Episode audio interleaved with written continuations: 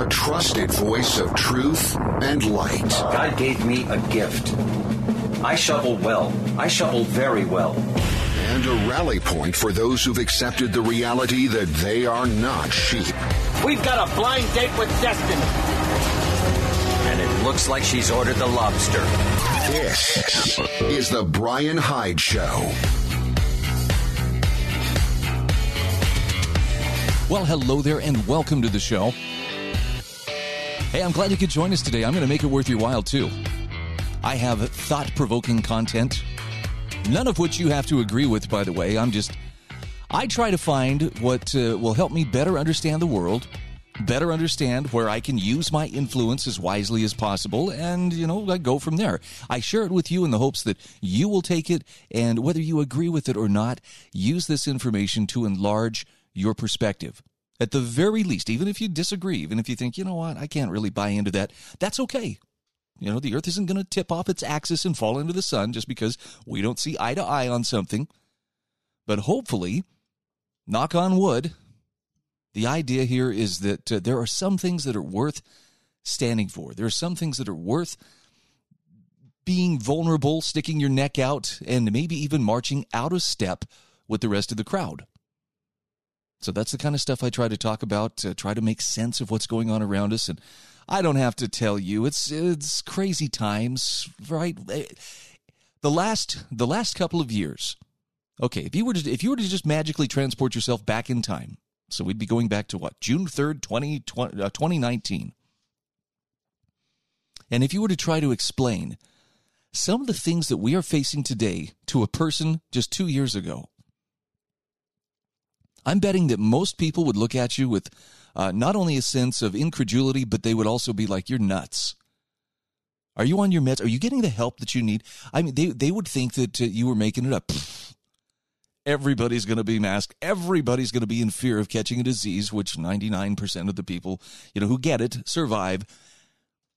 We're going to see, you know, incredible shifts in our, our culture. We're going to see uh, you know the the fossil fuel industry being driven into the ground. We're going to see everything become far more expensive.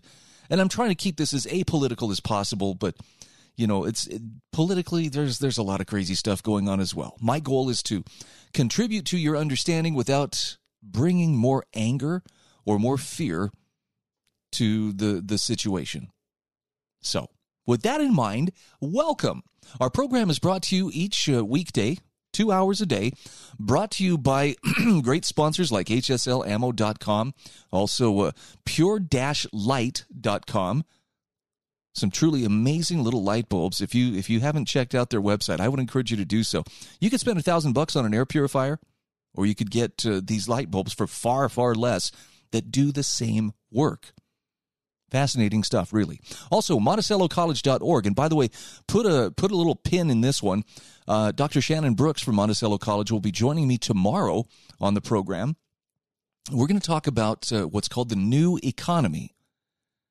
I don't know if you've noticed, but uh, you know a lot of things have changed in the last year. A lot of people working from home, jobs being eliminated. Some people don't want to go back to work because it's just easier to collect the government checks and so forth. But uh, there, there's a there's a very productive way to approach this. And Shannon's got the lowdown. He'll be joining me tomorrow, and I, I hope that uh, you'll find the time to to listen to that episode. So, to begin today, I want to note that uh, you know being informed these days means we have to walk a fine line between useful information and fearful propaganda. Now, having said that, there are a lot of us wondering as we look around why are prices climbing so noticeably? And you'll see this on a lot of the basic goods that you're you're buying, right? If you've been grocery shopping, you'll see, wow, that's that's a lot more expensive. Anybody who's bought lumber in the last few weeks has experienced sticker shock, but holy cow, it's going to all kinds of things. I mean, there are shortages on uh, uh, what are they called? Uh, semiconductors, you know, computer chips. It's making things scarce. That's making things more expensive. Rental cars I don't know the reason behind this. I want to do some more looking into it. But if you are trying to find a rental car for somewhere this summer, ooh, man, I hope you I hope you have a chair to sink into when you see how much it'll cost you to rent one. You're also starting to see that uh, um, some of the different uh, merchandisers out there are, are they they know people are starting to get a little bit hey you know this is costing a lot of money so instead of raising the price which they have to do because they're they're lacking raw materials or the cost of replacing raw materials from which they make their products you know has gone up. Instead they're shrinking the portions. So I, I what's the phrase i saw? Was it shrinkflation? Anyways. Yeah smaller portions same price. Hey at least you're not paying more. Well you are. You're just you know getting a smaller a smaller amount of content than you would get for the same price. But why is this incredible increase in in prices taking place? Peter Jacobsen is an economist and uh, has a very informative, apolitical, nonpartisan, and I think concise take on why inflation is at a 12 year high. This is an article published on the Foundation for Economic Education's website if uh, if you're interested in staying on top of stuff like this, can't recommend subscribing to their email strongly enough. They have a brilliant staff of writers and analysts and economists who look at this issue for, again, not from partisan sides. They're not, you know, stumping for the Republicans or stumping for the Democrats. It's not red versus blue gymnastics. This is just uh, why are these things happening? And in this case, if you're wondering why is inflation at a 12 year high, well, Peter Jacobsen says it's all about the money. Here's how he here's how he explained it. This article was actually published a couple of weeks ago, May 13th. And he talks about how at that time the Bureau of Labor Statistics or BLS released numbers indicating that the average price level of consumer goods has risen 4.2% since this time last year. Now, that's the highest rate since 2008. In other words, the average consumer making the same salary this year has taken a pay cut when you consider what their paycheck will actually buy. Now, how does the Bureau of Labor Statistics know this? Well, one way that uh, the BLS keeps track of inflation is by using the Consumer Price Index, or CPI. The CPI uses some of the common goods urban consumers buy, and they keep track of the prices of these goods each year. So a CPI growth of 4.2% means this basket of goods that the average urban consumer buys has gotten 4.2% more expensive. This is what economists call measure inflation. Now, the Consumer Price Index by itself is not a perfect measure of inflation, nor could any measure be. But Peter Jacobsen says it provides some kind of benchmark to compare how much prices are changing over time. And that leads us to the question okay, what's happening to our money? Why is inflation increasing now? And here's his explanation. He says it's all about the money. Imagine tomorrow that suddenly all U.S. money becomes 10 times larger. $10 bills become $100 bills. Bank accounts with, with $10,000 turn into accounts with 100000 The four quarters in your cup holder transform into a $10 bill. And that might sound nice at first, but he says consider what happens next. If prices stay the same, well, suddenly people rush out to buy new things. Suddenly, a student with a $7,000 student loan can buy a Porsche. Someone can afford a down payment on a house who was months away before. A kid with generous allowance can go buy a flat screen television. But now the problems appear. All cars for sale are being driven off the lot. TV shelves are empty. House offers pour in only minutes after listing. By the way, that's happening right now. So there is more money, but the exact same amount of goods exist. And with so many customers demanding new goods, sellers have 10 customers fighting over one product. So what happens? The price is bid up. In fact, prices in this world will make on average the same change as bank accounts. $1 candy bars become $10.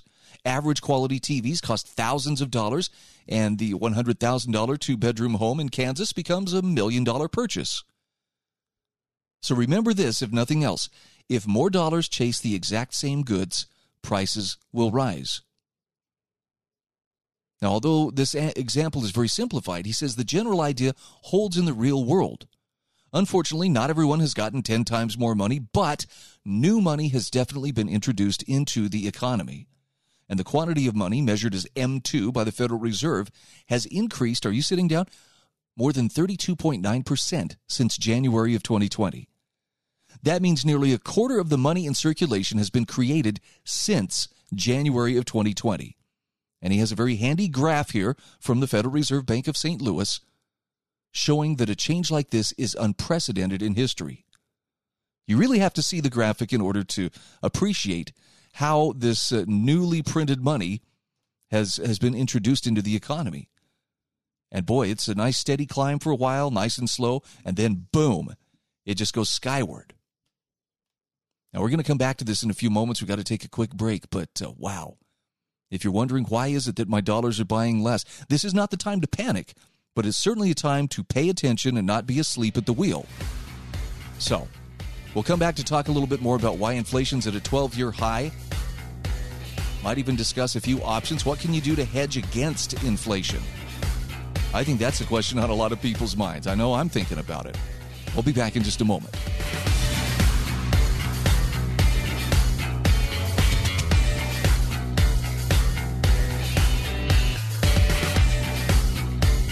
This is The Brian Hyde Show.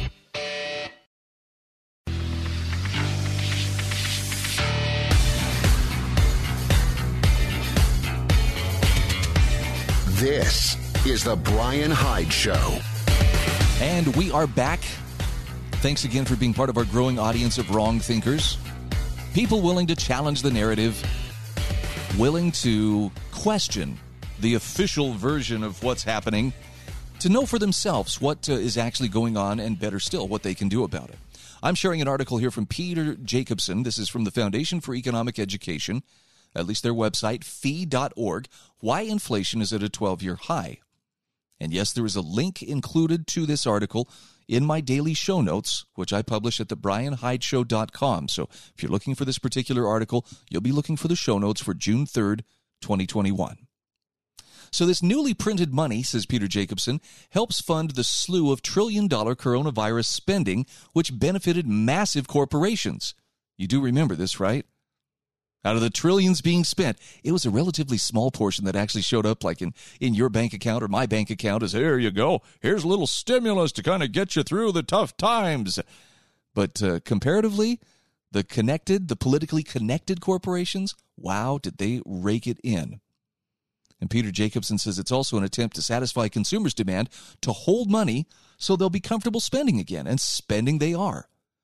So, as lockdowns end and finally allow consumers to return to normal economic activity, all this new money starts to move through the economy more quickly. Banks have more money to lend out. People are building new homes. As more homes are built, the demand for wood increases. As the demand for wood increases, the price of wood goes up. Sound familiar?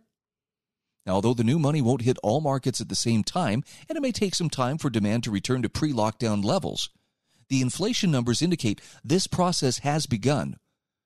And he says in order for inflation to slow down, either spending would have to slow down or the government would have to lower the money supply. Now, this leads us to the question is that bad? Is it that bad? Because he says none of this means hyperinflation is coming tomorrow or ever. It could be a blip caused by a low CPI benchmark. But given all the new money floating around, he says it shouldn't surprise anyone if this rate of inflation were to persist or increase. Now, interestingly, the Federal Reserve members aren't worried. In fact, they claim not to be considering contractionary monetary policy. In other words, making it harder to borrow money until inflation is this level for some time. In fact, he says many economists argue inflation would need to be much higher to be worth worrying about. But it doesn't have to be hyperinflation to be harmful to many, because inflation's effects are not equal. Peter Jacobsen says after a year of lockdowns leading to job losses and pay cuts, many Americans aren't in a position to pay 4.2% higher prices. It's easy for someone with a comfortable job or a nest egg to scoff at these price increases. But when you look at the working class and poor Americans, those folks are feeling the difference. And at a time when Americans work to rebuild their savings to protect their families from future uncertainty, he asks, is it wise to ignore a policy that slowly eats away at their savings while they scramble to find new coupons for groceries or consider taking a much longer public transit route to save on gas? I mean, those struggles are worth consideration. So, will inflation rise? Will it fall? Peter Jacobsen says nobody can say for sure. But we can't say for sure that inflation doesn't need to be in the double digits to hurt. And this leads me to, to pose a rhetorical question, but I'm, I'm curious nonetheless. Do you find yourself cutting some corners here or tightening your belt in a few ways that you didn't before? I think the concern I have is I don't want to wake up one day and realize that the money I have in the bank, paltry as it may be, is essentially worthless or too little to, to do anything with. And so there's a part of me, and this this is the part that I have to, you know, fight back the panic. I have to, whoa, whoa, whoa, settle down, don't don't get scared. But there's a part of me that thinks, well, maybe I need to convert it into some kind of tangible assets, something that holds value, things that people need. And that could take any number of forms. I mean, you know, food storage is one thing, seeds, tools, you know, commodities would just be another way of putting it. But then you run into a problem, and this is something that I have yeah, become very intimately acquainted with in the last few weeks, and that is that amounts to more stuff. I mean, where, where do you store all of this? Where, where do you keep it? I mean, some people go for precious metals. A lot of people are dipping into cryptocurrency, not because they see, you know, tremendous value and, oh, I, I can't hold cryptocurrency in my hand, but they want to diversify whatever they're doing to make sure that they're not hanging out to dry as every dollar in their savings account shrinks in its purchasing power. So, no, I don't have a pat answer for you as far as, you know, here's what you need to do and do it right now in order to uh, protect your life savings. But I do think that it's the kind of thing that uh, you, you can't wish away. This is one of those times where burying your head or otherwise just pretending like, no, no, no, that's, it's not happening. This is not real. It's not going to work. And I'm not telling you that uh, you got to do something now. Go buy gold, go buy silver, go buy bullets, whatever it may be. I'm just saying be aware. And, and especially, I think we're going to have to be aware the people who are on fixed incomes, the retirees. I think of my mom. She's an octogenarian. She's uh, she's on a very fixed income. She's also a very frugal person. Oh, she'll pinch a penny till it screams. But this is scary because she doesn't have a lot of alternate sources of income to offset the decrease in purchasing power for what she has, you know, in terms of her social security benefits, the pension that comes to her and that sort of stuff. She can't uh, she can't go out and just, well, I'll just get another job. Even being a Walmart door greeter, not an option. And she's representative of a lot of people that uh, are finding themselves in that situation. So I'm not trying to put a burden on you. I'm just telling you if we're going to be decent people, we should probably be aware of this kind of thing going on and and uh, hopefully be in a position to help. I don't know what the future holds, but I think it's been a while since we've had a real true blue economic correction.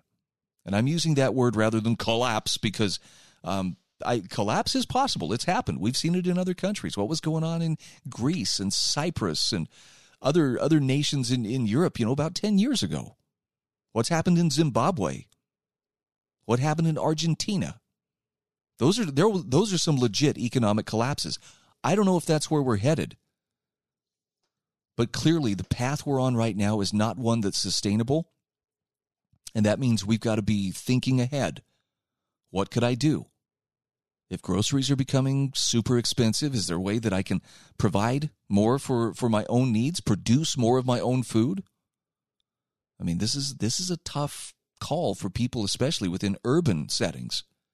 You know, where planting a garden isn't as easy as well. We'll go take what uh, was a portion of the back lawn and turn that into gardening. You know, it's you can't do that when you live in an apartment building. There's still a lot of options. if I could do this one thing, though, I will recommend um, Daisy Luther is is one of the the best prepper voices out there.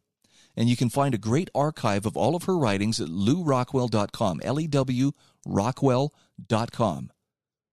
Daisy Luther, that's the name you're going to want to pull up. You can just do a quick search feature there at Lew Rockwell and and pull up her name and she has got so many great, very workable ideas and she's not talking to you from some ivory tower where she sits and, you know, lights her cigars with $100 bills.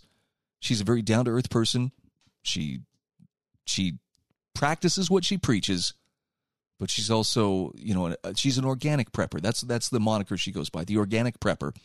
And uh, she is just very good at putting into practice what she recommends. So if you want to prepare for hard times on nickels and dimes, that's one of the resources I would say you should check out. And she's very positive about this. I mean, there's something that comes, uh, there's a peace of mind that, that comes along with that sense of self sufficiency. This is not, you know, survivalist thinking. We just hunker down in the bunker, gripping your rifle tightly and, you know, praying that the next threat doesn't approach. There's always going to be risk, and, you know, there's natural disasters and things we haven't even considered that we may be facing. But when you got a little bit of uh, self reliance to fall back on, you can sleep a lot better at night knowing, hey, I have options. It's also a good way to hang on to your freedom. So there's something else to consider.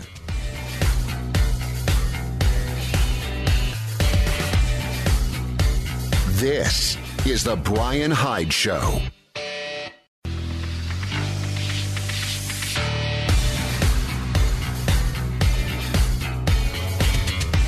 This is the Brian Hyde Show. All right, welcome back to the show.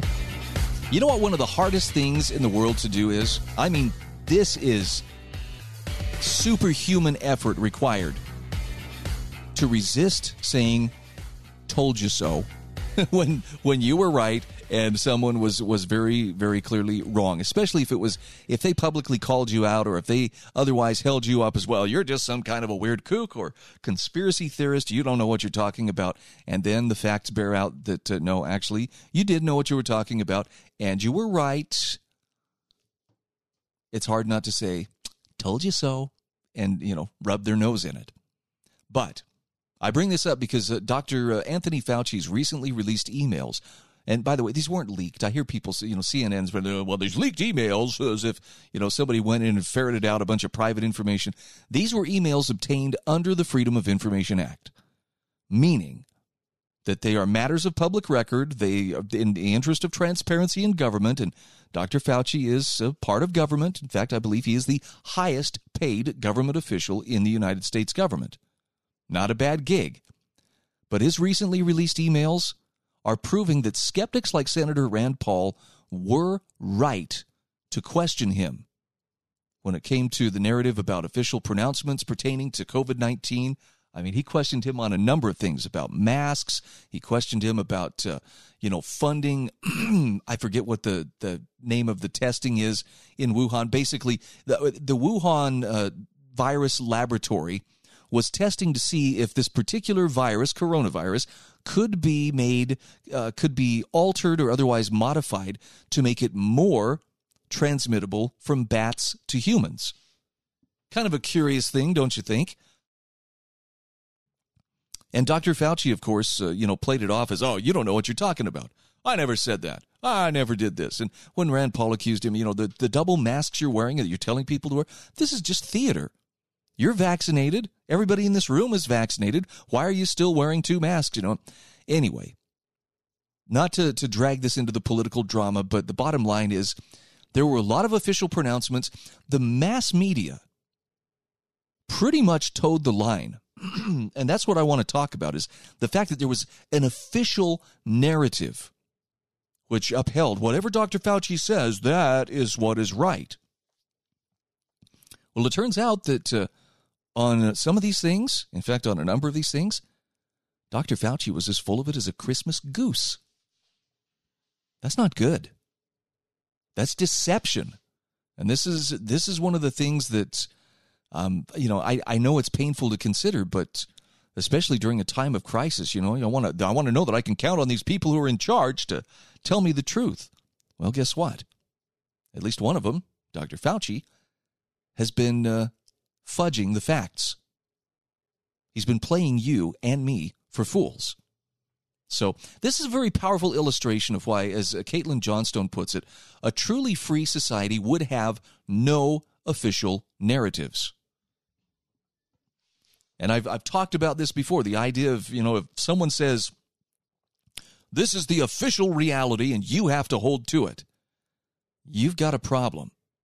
If someone needs to declare this reality or that reality to be the official reality, yeah, they're they're not trying to help you. They're trying to silence dissent. they're trying to keep people from asking questions that would be inconvenient or perhaps damaging to those in power. Caitlin Johnstone says many of Anthony Fauci's emails during the U.S. COVID 19 outbreak last year have been obtained via Freedom of Information Act and published by BuzzFeed News and the Washington Post.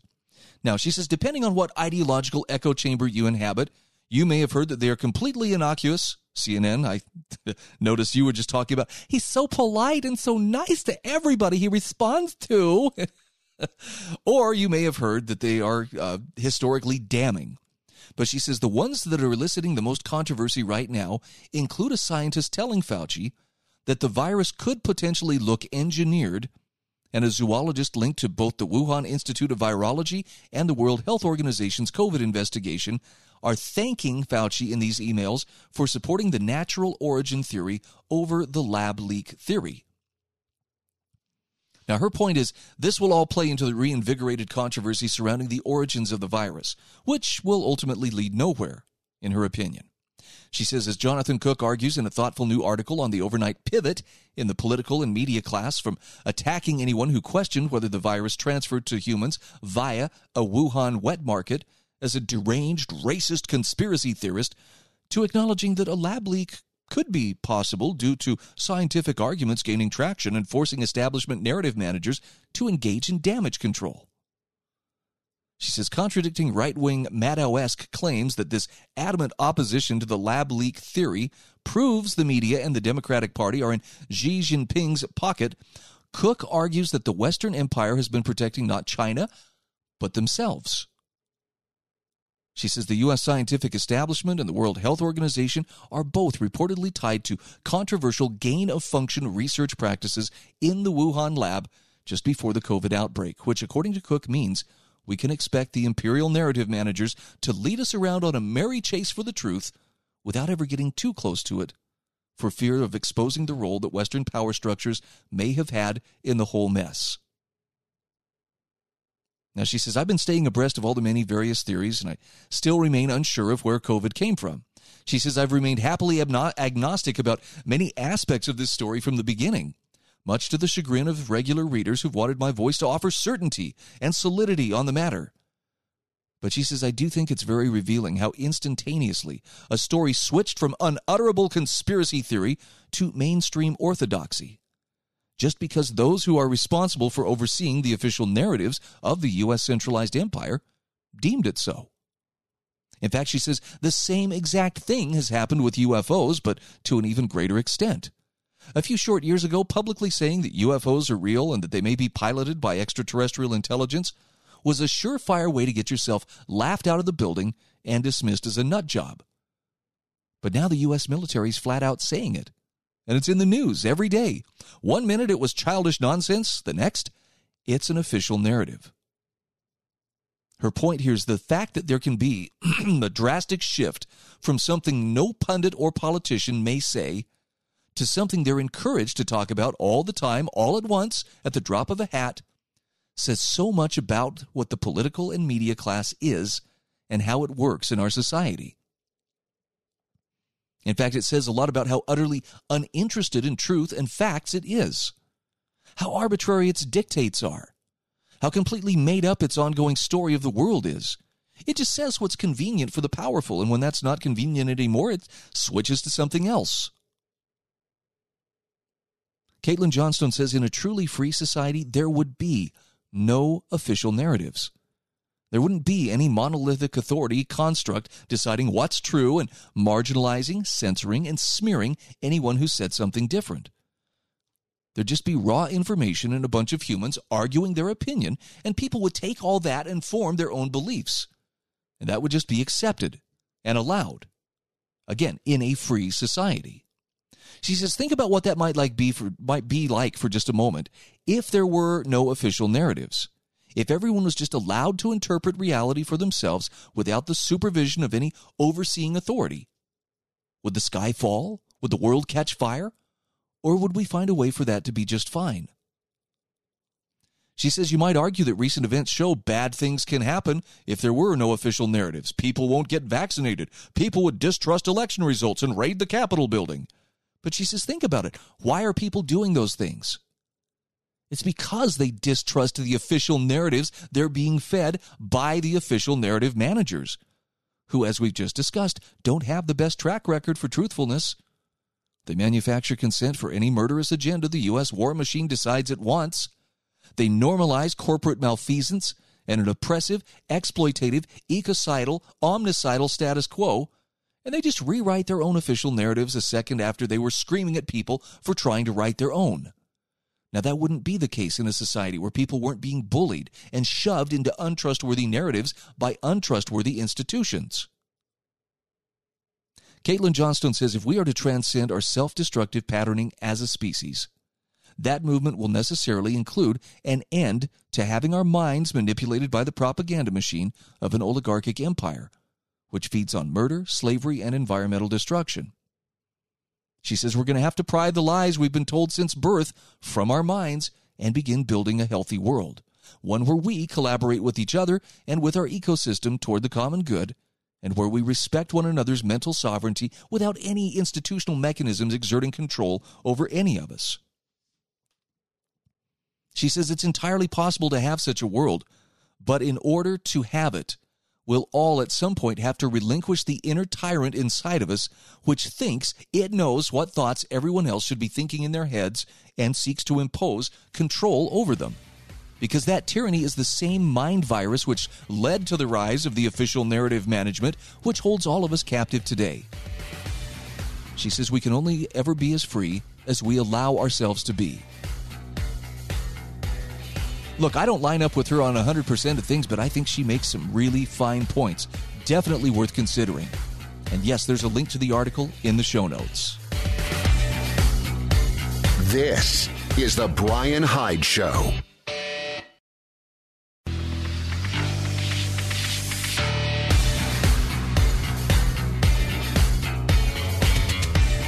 This is The Brian Hyde Show.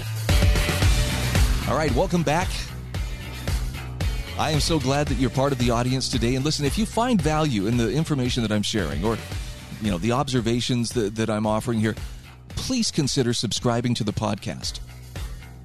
It'll notify you every time a new episode drops. You can listen to it at your leisure. I try to break it up into nice, easily digestible segments and try to keep it free of uh, as much fear and anger as possible. I know I speak with a certain degree of certainty, but I, I, don't pretend to have all the answers. I never will. I'm just a guy who's trying to make sense of it all, and more importantly, trying to use whatever little influence I have as wisely as possible to help other people see the world around us.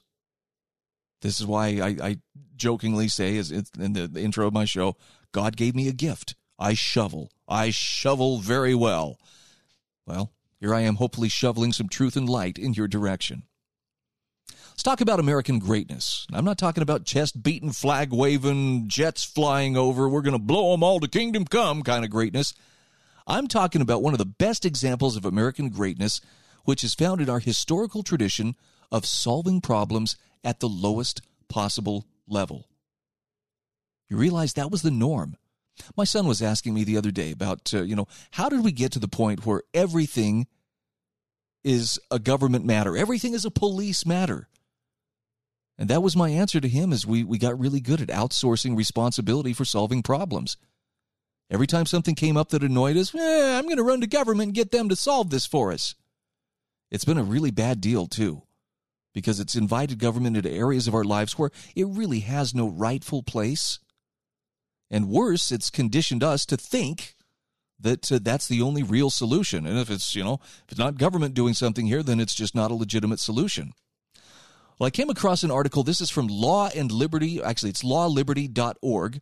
It's a book review of a book called The Forgotten Gifts of. Uh, I'm sorry, the book is called Civic Gifts Voluntarism and the Making of the American Nation State. It's from Eliz- Elizabeth S. Clemens is the author of the book.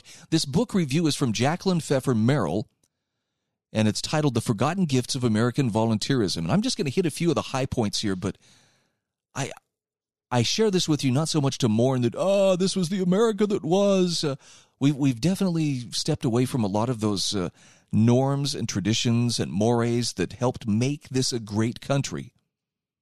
But they're still very legitimate uh, principles and ideals, meaning we could we could live them if we want to. We just have to recognize, hey, that's worthwhile and choose to live it.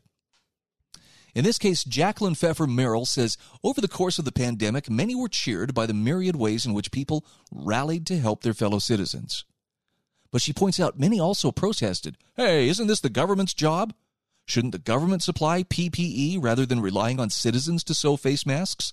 Or ensure that children didn't go hungry and feed and house frontline medical staff? She says, with much of this discussion shaped by the polarizing response to then President Donald Trump, it's helpful to be reminded that the debate about the respective roles of the government and the citizens in responding to the crisis goes back even before the country's founding. Elizabeth S. Clemens' Civic Gifts Volunteerism in the Making of the American Nation State supplies this history. Dr. Clemens, who is the William Rainey Harper Distinguished Service Professor of Sociology at the University of Chicago and a specialist in the political development of the United States, takes an episodic approach by studying crises from the Boston Tea Party through the Great Depression and World War II. And her focus is on benevolent or charitable associations, which step in to meet welfare needs during crises. At issue is the proper balance between uh, uh, the proper balance rather among self-reliance, voluntary associations, and government to provide for citizens' welfare. And Dr. Clemens sees an unexpected prevalence of charity and benevolence from both government and voluntary associations. She says the puzzle is to understand how charity and the gift became central elements in a purportedly liberal and individualistic political culture. And by the way, when she says liberal, I just I feel like I have to clarify because some people still get that knee jerk reaction because they think in terms of conservative versus liberal. She's talking classical liberal. That's that's the the mindset that the founding generation had. Classical liberals.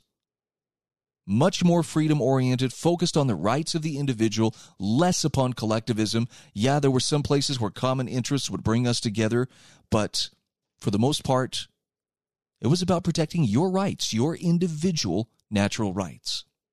Okay, with that clarification in mind, in this case, uh, Jacqueline Pfeffer Merrill says conservative readers who believe widespread charity and a robust civil society are spontaneous components of a healthy liberal democracy may be less puzzled about how charity and individualism go hand in hand. This quibble aside, there is much to appreciate in this important history of voluntary associations and their relationship to government. Particularly noteworthy, she says, is Dr. Clemens' attention to the power of ideas to shape action, as evidenced by her frequent quotations from speeches, correspondence, and papers of the men and women who led or opposed various associations and benevolent initiatives. Dr. Clemens challenges what she sees as a too simple narrative of, of Americans as inveterate founders and joiners of associations, a narrative she attributes to a stylized summary of Alexis de Tocqueville's Democracy in America. She presents a history of voluntary associations that's complicated and contested. In fact, she points out Tocqueville's own account of associations is more nuanced than is often supposed. Now, as Dr. Clemens explains, voluntary benevolent associations were essential to the very founding of the United States. When the British blockaded the port of Boston in retaliation for the Boston Tea Party, communities throughout the colonies contributed sheep, cattle, barrels of rice, and occasional pipe of brandy to the Boston Committee on Donations to supply the Bostonians who were understood to be suffering for a nation or polity that had not yet been formally declared.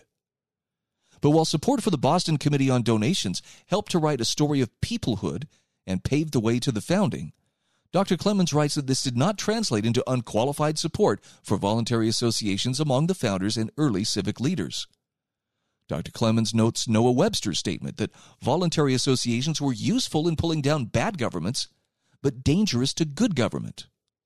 Thomas Jefferson's view that permitting the spread of voluntary associations and corporations would threaten equality by allowing a small minority, a cabal, to exercise disproportionate influence over public life and George Washington's objections to the promiscuous mixing of, ben- of mutual benevolence and state, national, and national level uh, political didacticism. didacticism. You got to keep a dictionary on hand if you're going to read what the founders wrote. They, they were uh, pretty pretty well read individuals. Now, of course, these same men also led voluntary associations. Webster, for example, founded the Connecticut Society for the Abolition of Slavery. Washington was the first president general of the Society of Cincinnati. But Dr. Clemens surprises readers who supposed early American leaders were unambiguously supportive of associations as civic institutions by describing their worry that associations could also be vehicles for factions. Parties. Yeah. Voluntary associations had an important role, but not as organizations dispensing charity in place of government. Washington, for example, arranged for the charitable funds of the Society of Cincinnati to be turned over to and dispensed by state legislatures to avoid citizens' dependence on a private association. Now, they go through a number of different things here, and I'm going to have to skip ahead because I'm actually fast running out of time. But uh, despite being a major force in American civil life from the Boston Committee on Donations through the first quarter of the 20th century, popular benevolent associations are nearly absent today. Dr. Clemens notes by December 1917, 22% of the American population had made at least the basic contribution that signified membership in the organization to support the American effort in World War I. Today, Americans are so fragmented and polarized that no organization has the trust of so many. To be sure, Americans give more generously than ever. During 2020, giving rose 11%, and small donors whose gifts had fallen off in recent years contributed to that boost. Indeed, there may be reasons to favor smaller local associations over even a national association like the American Red Cross. But the fact is that it's difficult to imagine so many coming together to support a single organization and this testifies to a lost sense that we can rally together to face national challenges. Dr. Clemens' book, completed shortly before the pandemic, ends with a nostalgic hope that Americans could recover the possibility of mobilizing in a crisis through voluntary associations, acting as democratic citizens who insisted that government depended not only on popular consent, but popular contribution. And the events of the last 15 months have shown just how difficult it would be to realize that hope. Of course, I will have a link to this article in the show notes, which you will find at thebrianhydeshow.com. It's a great article, worth your time. The book may also be worth your time, so consider taking a look at that and consider subscribing to the podcast and perhaps even becoming a regular monthly supporter of this program.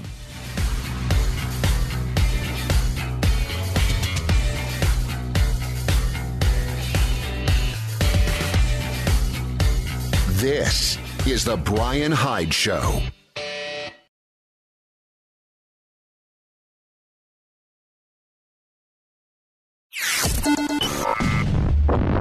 A trusted voice of truth and light. God gave me a gift. I shovel well. I shovel very well. And a rally point for those who've accepted the reality that they are not sheep. We've got a blind date with destiny and it looks like she's ordered the lobster.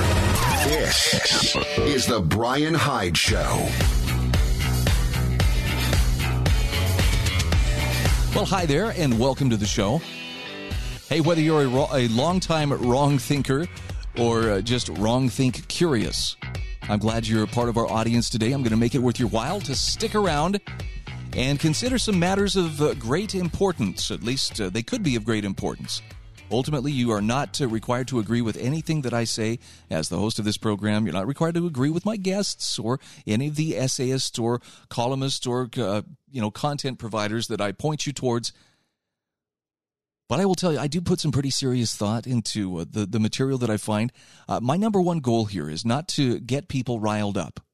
I'm officially through the red meat throwing phase of my uh, broadcast career. It worked well, by the way. You can generate a very large, very loyal audience by throwing red meat. However, other than getting people riled up, I don't see a lot of value that comes from that. So I try to offer some uh, truth and light as I understand it, hopefully, broader perspective on the things that are going on around us. But most importantly, I'm encouraging you to take ownership of your worldview. To be the kind of person who can stand up and say, look, I have looked at the facts or I've looked at this and researched it for myself and you know this is this is what I think. You know, be open to new truth, but uh, don't be beholden to some official narrative or something that an official narrative manager is insisting you have to believe this. too many people have willingly surrendered their worldview to the control of people who don't have their best interest in mind, who don't want to keep them informed, but rather want to keep them in line. And there was a time when that would have sounded very conspiratorial. Oh, really, Brian? And exactly how is this big conspiracy of keeping people in line happening? You don't have to look far today to see it. In fact, let's let's start on on this uh, on this note. You know, where you stand politically doesn't matter nearly as much as whether you are thinking clearly and independently about what's taking place in, in your world. And when someone else presumes to tell you what you're allowed to see or hear or read or think or question, well, that's a major red flag that you're being treated like a child who needs to be supervised. And an appropriate response to such actions of someone telling you, well, you can't think this and you can't say that and don't you dare share this. Uh, here's what an appropriate response would look like. this is from Issues and Insights. It's their editorial board, and it's titled, Hey, Facebook, ban this. Their editorial says last week we learned that Facebook had been banning posts suggesting that COVID 19 originated in a Chinese lab. We became aware only when Facebook announced that it would no longer ban such posts, raising the question of why it was doing so in the first place. It wasn't as though there was no possibility that a lab leak was responsible. There was an ongoing discussion of this, and then over the weekend we learned that Facebook apparently has plans to ban posts that might encourage what it calls vaccine hesitancy. What does that mean? Who knows? Facebook never reveals how it makes such decisions. Morgan Kahmann, a former data center technician for Facebook, told Fox News anything that questions the vaccine or the narrative regarding the vaccine, which is, you know, everyone should get the vaccine. The vaccine is good and you're not going to get most, or you're not going to get many bad side effects.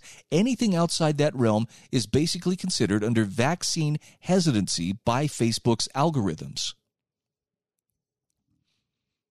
Now, I believe, if I'm not mistaken, Morgan uh, Kahmann, I believe, is the guy who stepped forward and went to uh, Project Veritas with insider information about how Facebook is doing this. And of course, Facebook immediately blacklisted and banned the guy. Um, I saw that James O'Keefe from Project Veritas had uh, set up a not GoFundMe, but something that actually doesn't uh, isn't quite as political, you know, in terms of the donations and I believe they had raised almost half a million dollars last time I checked to help this guy sustain his family and support his family for the foreseeable future. That makes me happy. That tells me people are actually not only paying attention, but they're willing to stand up for one another when someone takes one for the team, which it sounds like Morgan did. So back to the article here, back to the editorial. How does Facebook justify basically banning or or uh, getting rid of any post that encourages what it's it calls vaccine hesitancy. How do they justify it? Well, it doesn't. See, in one section of its community standards document, Facebook flatly denies that it removes false news posts. It says, We do not remove false news from Facebook, but we significantly reduce its distribution by showing it lower in newsfeed. Now, they say we've run into Facebook's horrible false news attacks ourselves. One of our posts correctly stated that then candidate Joe Biden wanted to outlaw gas powered cars. That was based on Biden's own campaign promises. Facebook flagged the headline as false, not the editorial. The headline, based on a bogus fact check. Facebook readership of the editorial crashed as a result. And they say it happened again when Facebook moved to block distribution of an article we published on COVID 19 rates in the U.S., in which we noted how infection rates in Europe at the time were far higher than the U.S. Yet the U.S., or more particularly President Donald Trump, was being blamed for a massive failure to contain the disease. As with the Biden editorial, readership crashed as soon as Facebook slapped its partly false label on it. So Facebook has not only been removing COVID 19 stories it doesn't like, but posts regarding election fraud as well. That's according to ABC News. Starting today, we will reduce the distribution of all posts and news feeds from an individual's Facebook account, account rather, if they repeatedly share content that has been rated by one of our fact-checking partners. We already reduce a single post's reach in newsfeed if it has been debunked. Facebook announced. Whether false, whether it's false or misleading content about COVID-19 and vaccines, climate change, elections, or other topics, we're making sure fewer people see misinformation on our apps. In other words, instead of learning its lesson from its coronavirus lab leak disaster, Facebook is doubling down on its censorship campaign. So Issues and Insight says, well, we've had enough. And we hope the following list of claims causes Facebook's algorithms and fact checkers to seize up. I want you to listen to this list. And again, I'm not saying you have to believe that this is all, you know, real. But just imagine why would Facebook want to ban or at least limit people's exposure to anything that might raise questions about these areas? Okay, so these are some of the these are some of the uh, the issues, the claims that Facebook is trying to keep people from seeing. Things like all vaccines, including COVID vaccines, can have side effects. COVID lockdowns were a catastrophic waste. Mask mandates have been ineffective.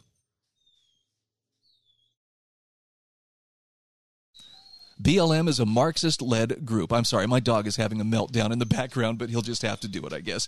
Critical race theory is itself racist. How about this one? There are only two genders. Or Anthony Fauci has some serious skeletons in his closet. This one would definitely set off the uh, Facebook algorithm censors. Election fraud is real and happened in 2020. Biden wants to ban gasoline cars. How about this? Electric cars are dirty. Hamas is a terrorist group. Antifa is a terrorist group. The January 6th Capitol riot wasn't an armed insurrection. Recycling is a waste of time and money. Global warming science is not settled. Trust the science makes no sense. Government is not the answer to our problems. Or Trump has been right about a lot of things.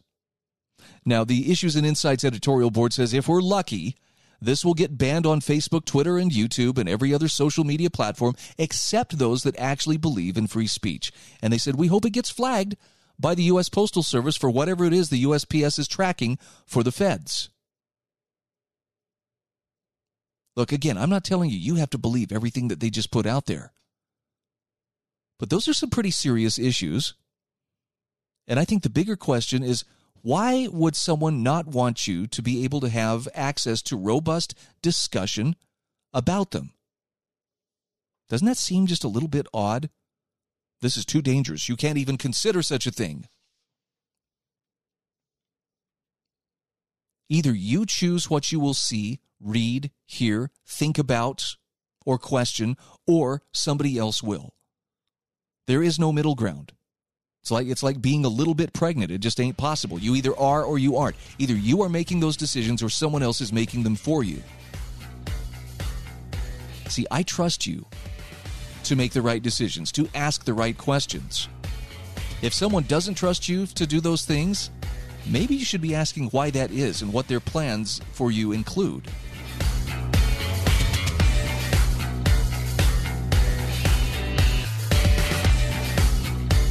This is The Brian Hyde Show.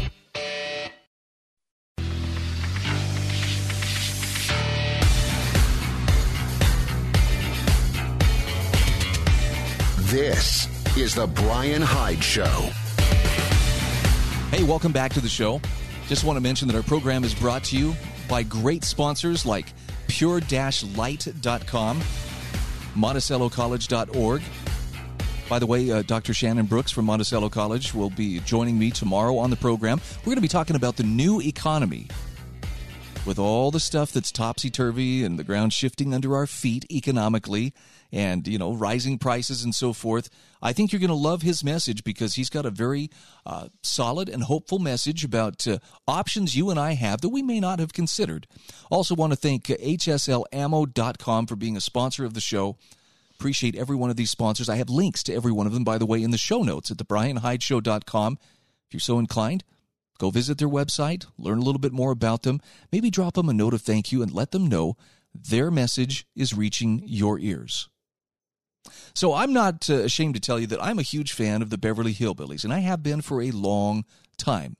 Now, as a kid, you know, it was funny, but uh, I didn't really understand all the levels of humor. Now, as an adult, I get a lot more out of watching that show, but the thing that has always impressed impressed me about the Beverly Hillbillies was the fact that they had this incredible sense of common sense and just basic truthfulness about them. They may not have seen things exactly uh, as they were, but there was a, there was a sincerity and truthfulness that there was no guile about what they were doing. They wouldn't tell you something just to, you know, to to blow sunshine up your skirt, so to speak. So I saw this article on intellectualtakeout.org. This is from Robert Weissberg. America's elites are terrified of hillbillies. And he makes some very interesting parallels here. And I think he actually he, he calls this correctly. It's that honesty and that willingness to to not just be swayed by that need to be accepted or to appear sophisticated and cloak yourself in, you know, pseudo intellectual language to make you sound so smart. That terrifies the people who really want to control populations. Here's how Robert Weissberg puts it. He says politics abounds with oddities, but perhaps none is greater than the elite's disproportionate reaction to the January 6th Capitol mayhem as opposed to their response to the largely black rioting following George Floyd's death. While the black rioting drew tens of thousands of participants, lasted months, and was indisputably violent with billions in property damage, the so called Trumpist occupation lasted only five hours and participants did not kill anyone or wantonly destroy property. So it's hard to imagine two more profoundly different events, and critically, the differences were visible to TV viewers.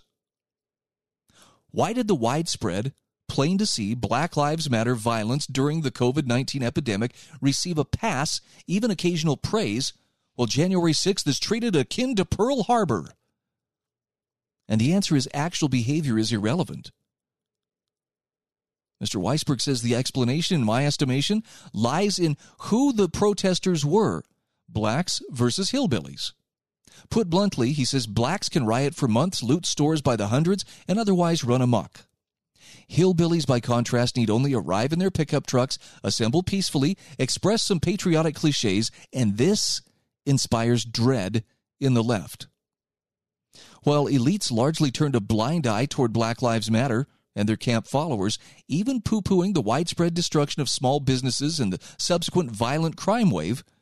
They've depicted the January 6th event as an armed insurrection, an attempted coup d'etat, the worst attack on the capital since the British burned it down in the War of 1812, and a threat to our democracy, unrivaled since the Civil War, while describing the participants as domestic terrorists.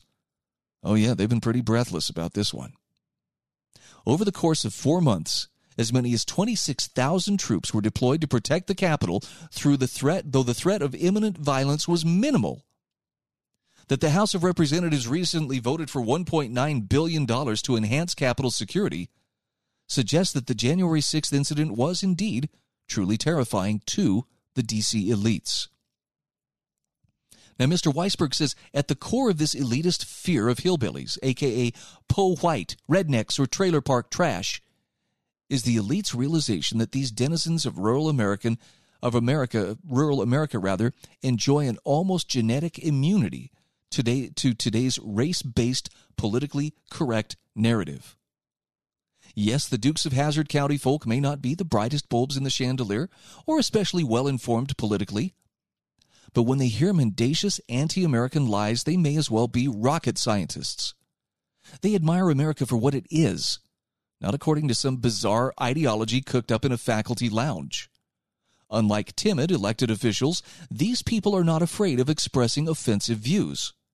Imagine, for example, if some well paid race educator showed up at Audie Murphy High School in bucolic West Virginia to instruct students on their toxic white privilege.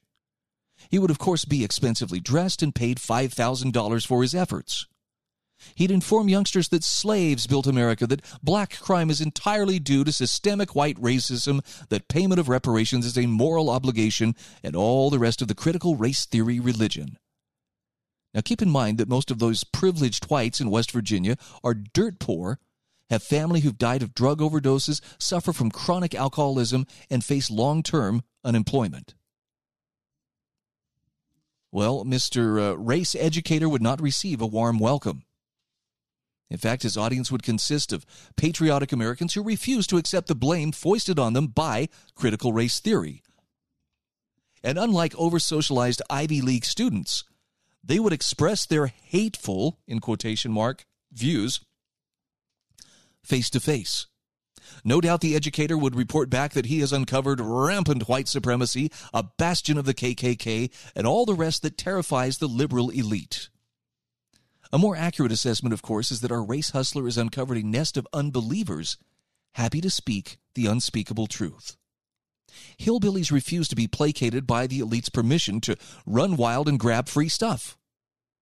No member of the white trash community will have their political grievances satisfied by looting farm and fleet or upsetting tables at a cracker barrel. The hillbilly community is not easily bought off with elite supplied goodies such as overpaid jobs as professors of Appalachian studies or campus directors of outreach dedicated to targeting underserved rural populations. Nor are they willing to sacrifice personal freedom and self respect to qualify as affirmative action hires. Chuck Yeager would never have enlisted in the U.S. Army Air Forces if they lowered standards to fill diversity quotas. Here's the line that really, I thought, stood out. Participants in the January 6th event are dangerous because they are unbelievers. Let me elaborate on this a little bit. What are they unbelievers in? The goodness of democracy and freedom for all? Nope. They are unbelievers in the fraud and the narrative that is being forced on them by people who wish to rule them politically. That's what makes them dangerous, not the amount of. They didn't kill people. They didn't uh, do billions of dollars in damage. They just don't believe what the elites are telling them they have to believe. And that's why you're seeing very ambiguous terms like domestic extremists being thrown around to describe those with whom the U.S. government must prepare to go to war with. That is the new gravest threat. The intelligence community, the political class, they are ginning up the excuses to go to war against people who cannot be bribed into drinking the fake racial grievance Kool Aid at a time when being a good citizen means embracing falsehoods. So it's this honesty that truly does make them dangerous. Now, I have a good friend who once upon a time, he was just joking, but uh, he, he, he scored a, a real smack to my ego when one day he, he was just teasing me, but he said, You are a gun toting hillbilly. And I kind of took offense because I don't want to be seen as a hillbilly. But after reading this article from Robert Weissberg about why the elite are terrified of hillbillies, you know what? I think I'll accept that title. In fact, I think I'll wear it proudly.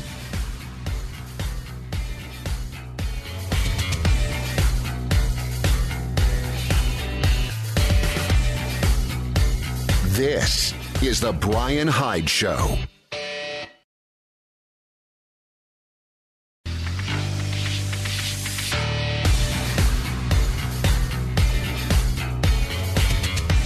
This is The Brian Hyde Show.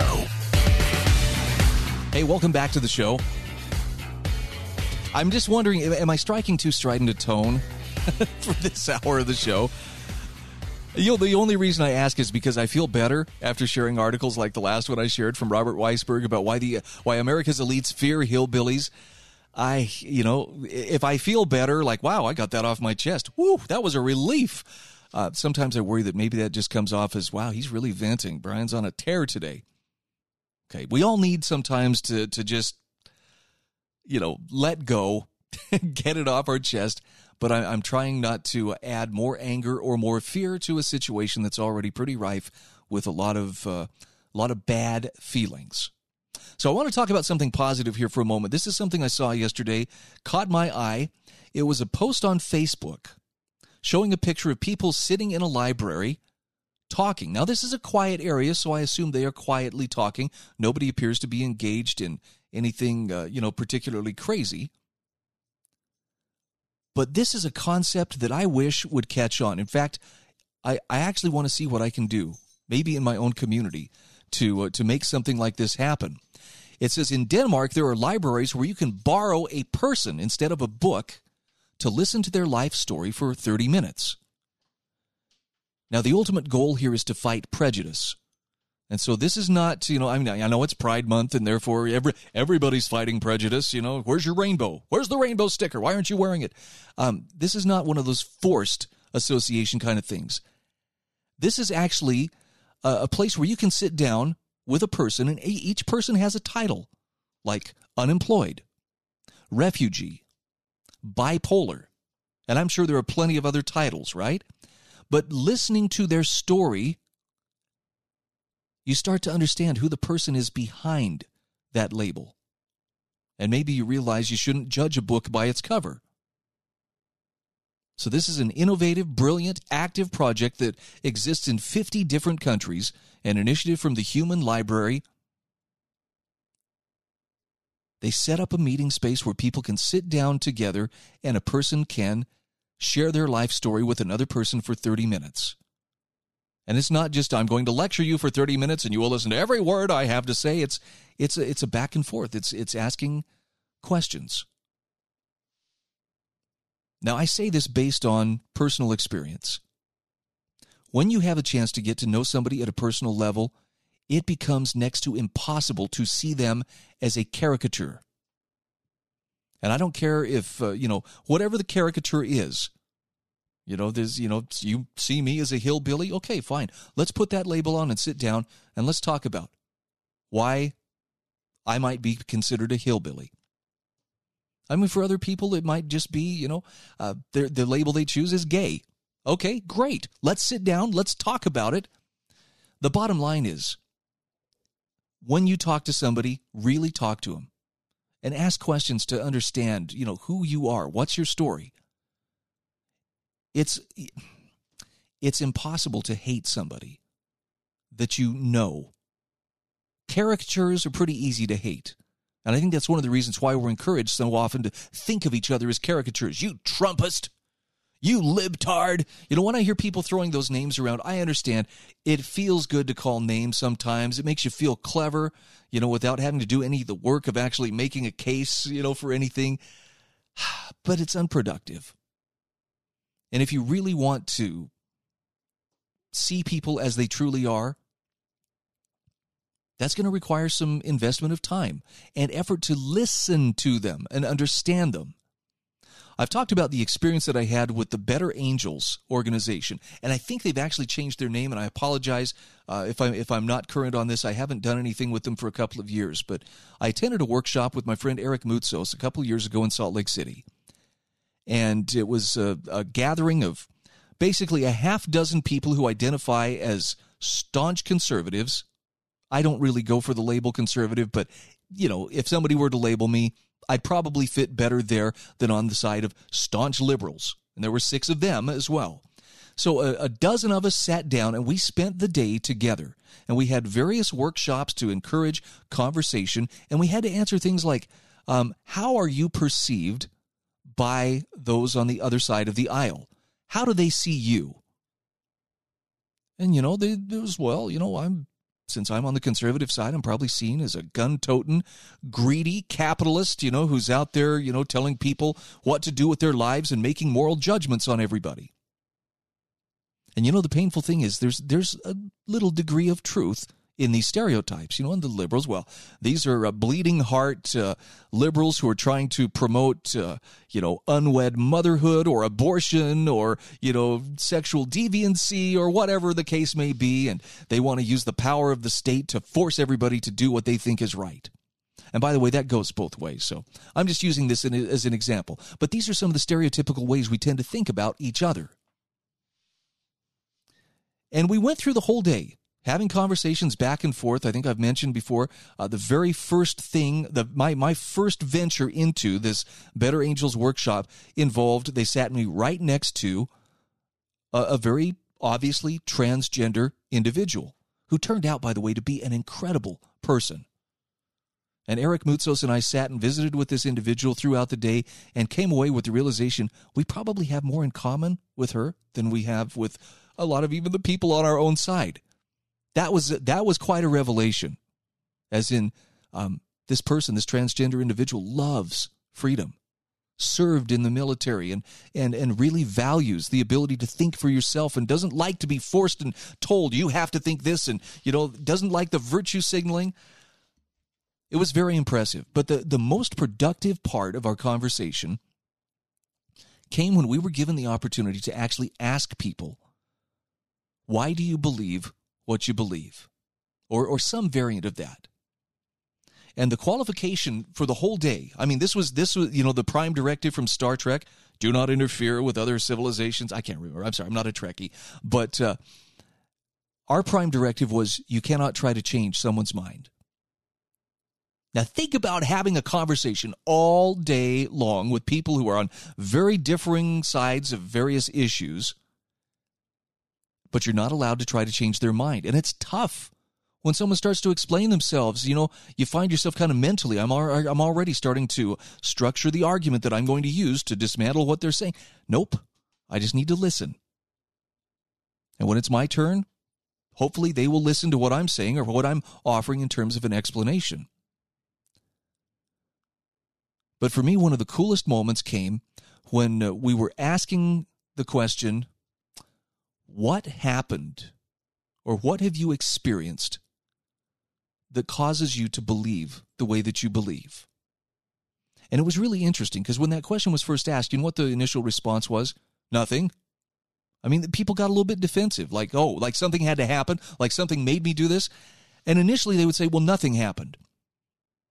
But as we were patient and we listened for answers, guess what? Every single person had something that they had experienced. You know, and it could have been extremely rigid religious parents who, you know, clamped down on them and forced them to to do this and when they, you know, when they were old enough, they they just rebelled against it. No, I hated it. I hated being force-fed this. Um, I remember one guy talking about uh, um, at, at, his church. There was a, there was a an organist or or a member of their church, very very wonderful lady in good standing. Um, he learned that she was a lesbian, and nobody knew this. I mean, this was you know this was like a deep dark secret. Nobody knew that uh, she was gay. And he overheard some of the other you know church leaders talking one day about oh you know these gays and how they're going to burn in hell and you know just they they were so condemning of you know the of the behavior without even realizing that uh, they were talking uh, they were including you know and who was going to burn in hell one of the most uh, valued and loved members of their own congregation and he talked about how that wounded him and how he felt like that's that's a terrible injustice they don't even know that uh, this person who is looked at as a pillar in their church is gay. And yet they were, you know, very clearly, oh, yes, yeah, they're all going to hell. They're all going to burn in hell. They're all going to suffer for eternity. And that was what uh, that was what impacted him and his thinking. Now, I don't think that uh, we all came out of there, you know, with uh, yeah, we changed our minds and now the conservatives are liberal and liberals conservative. That was never the point. But what I did come away with from that exchange was, you know, whatever that person, whatever label you see on them, or they may label themselves or somebody else is stuck on them, there's a real person behind there. In fact, there's a person who is a valued child of God. And when you can see them more as God sees them than as, you know, your your political predilections would cause you to see them, it's a lot easier to stop dwelling on the things that you differ on and to find some common ground.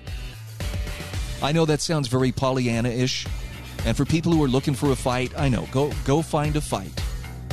But if you're serious about solving problems without bringing more anger to the situation, this is an approach that actually works.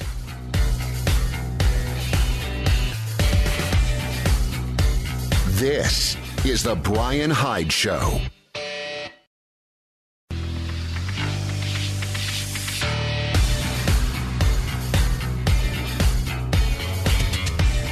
This is The Brian Hyde Show.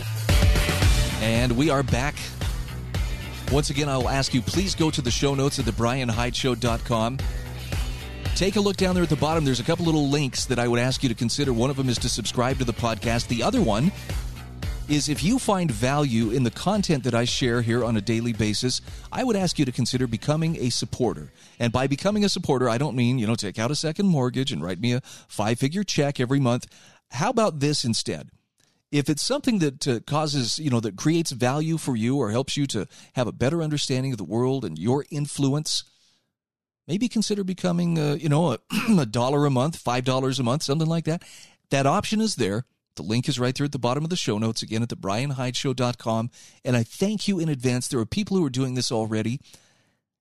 It is so helpful to me to not have to be out hustling around for side jobs and trying to, you know, trying to keep the wolf away from the door. I'm not looking to get rich. I'm just looking to speak the truth as I best understand it. And every person who finds value in this and becomes a monthly contributor helps me to accomplish that goal and focus like a laser beam on finding and disseminating the best content that I possibly can. So, again, thank you for those who are doing it. Thank you in advance for those who would consider becoming a regular monthly supporter. I talk a lot about liberty, and, and I know I, I probably become a broken record at some point because it's like, man, that's all this guy really cares about. Um, it's not all that I care about, but I do think it is one of the most important things that we can have. Because with authentic liberty, so much of the rest of our lives fall into place. When we are using our liberty properly, in other words, when we're using it to, to make decisions that actually enlarge who we are as a person, that refine our character, that allow us to prosper, our options increase rather than decrease. When we use our, our liberty and our freedoms in an un, un, uh, unwise way, when we're foolish about it, that's where you end up with things like addictions. Or, you know, you, you paint yourself into a corner with debt or things like this. But one of the reasons I, I believe that this matters is uh, for, for me, the connection came down to I always thought liberty was a good thing. I was raised to believe, yes, it's good to be free. It's better to be free than living in the gulag. And that's that's a pretty easy sell to make, right? Not many people would disagree.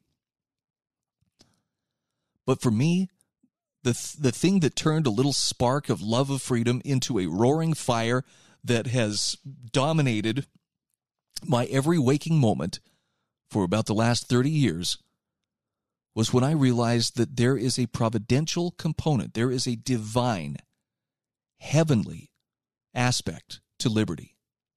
And I'll just be blunt about it. I believe that it is the greatest gift that our Creator offers us.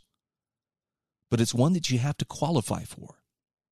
It's not just a gimme. And people who are, are qualified to handle liberty have to be capable of self governance, they have to be capable of self control. People that can't do that, people for whom seeking pleasure becomes the most important thing you know, in all times and places, they aren't fit for liberty. And it's sad to me how how just the discussion of the principles and practices of liberty has become such a a foreign sounding language to so many of my my fellow Americans.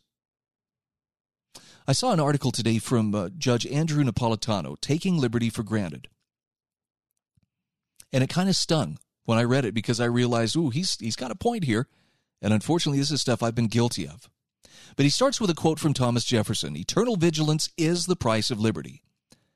And Judge Napolitano says no one knows if Thomas Jefferson personally uttered these words.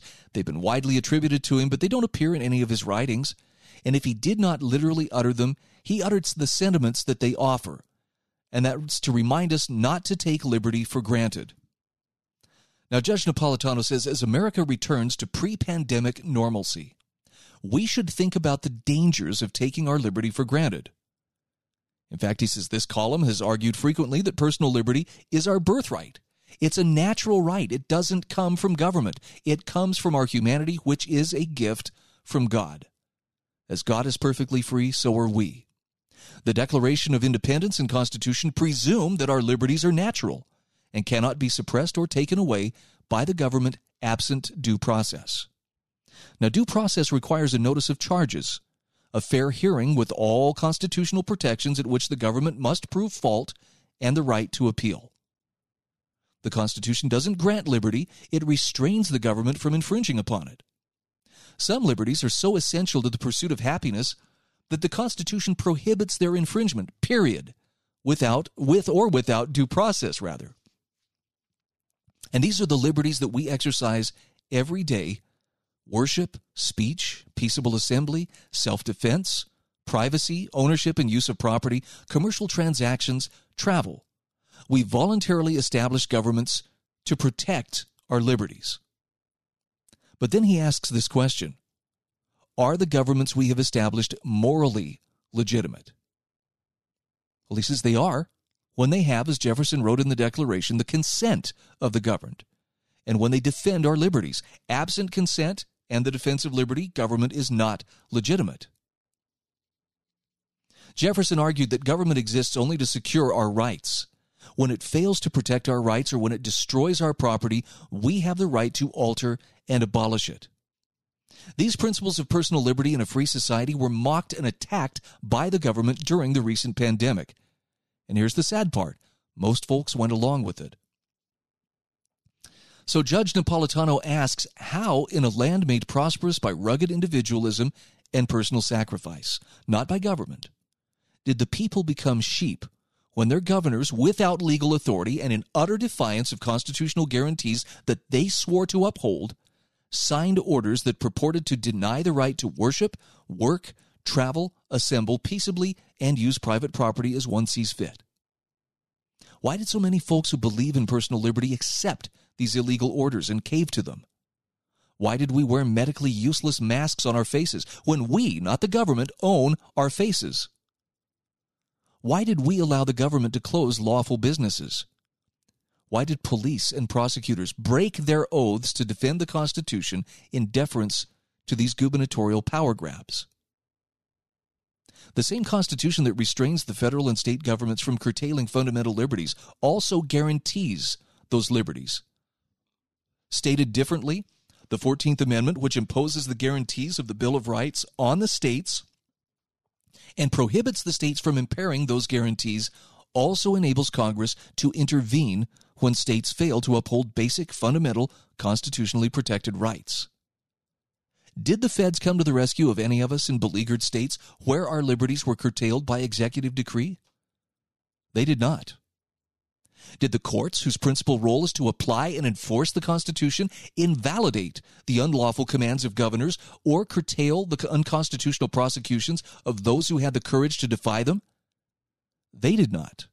Did any legislative body, state or federal, use its powers to write laws to invalidate the unlawful, unconstitutional, immoral orders of governors?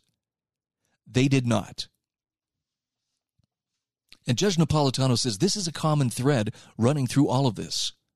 And it leads to the dark and baleful state of voluntary servitude a lamentable Orwellian state of affairs where people are so afraid of a new demon that they voluntarily bow to rules and commands that bankrupt them and crush their liberties in a vain hope for safety. He says the core thread running through all of this is fear fear of sickness and death, fear of bucking the tide, fear of exercising personal liberty, fear the government might be right. now, Napolitano says all these lockdowns happened overnight. There was no great public debate about them. There was far more acquiescence than challenge to them. The public took for granted that the governors actually had the authority they claimed they had and actually could become dictators in a crisis of fear, a crisis they created. Now that is now that this is for the most part behind us, the question arises, why did we let this happen? And he says it happened because we take liberty for granted we repose the Constitution for safekeeping in the hands of men and women who, in the eternal conflict of personal liberty versus governmental power, side with power. These are folks popularly elected, uh, popularly elected who don't care about liberty. They care about control. He says, as of this writing, there is no clear answer to the cause of COVID 19, but the cause of the pandemic was taking liberty for granted. What kind of society is ours? You can go to jail for fishing or barbering without a license, but if you're a governor, you can crush the liberty of millions and destroy the property of thousands with impunity. The next time this happens, he asks, will we cave or will we resist? One of the rights championed by Jefferson and his fellow founders was the right to secede from the government, the right to avoid a government to which one never consented. This is the core natural right for which the American Revolution was fought.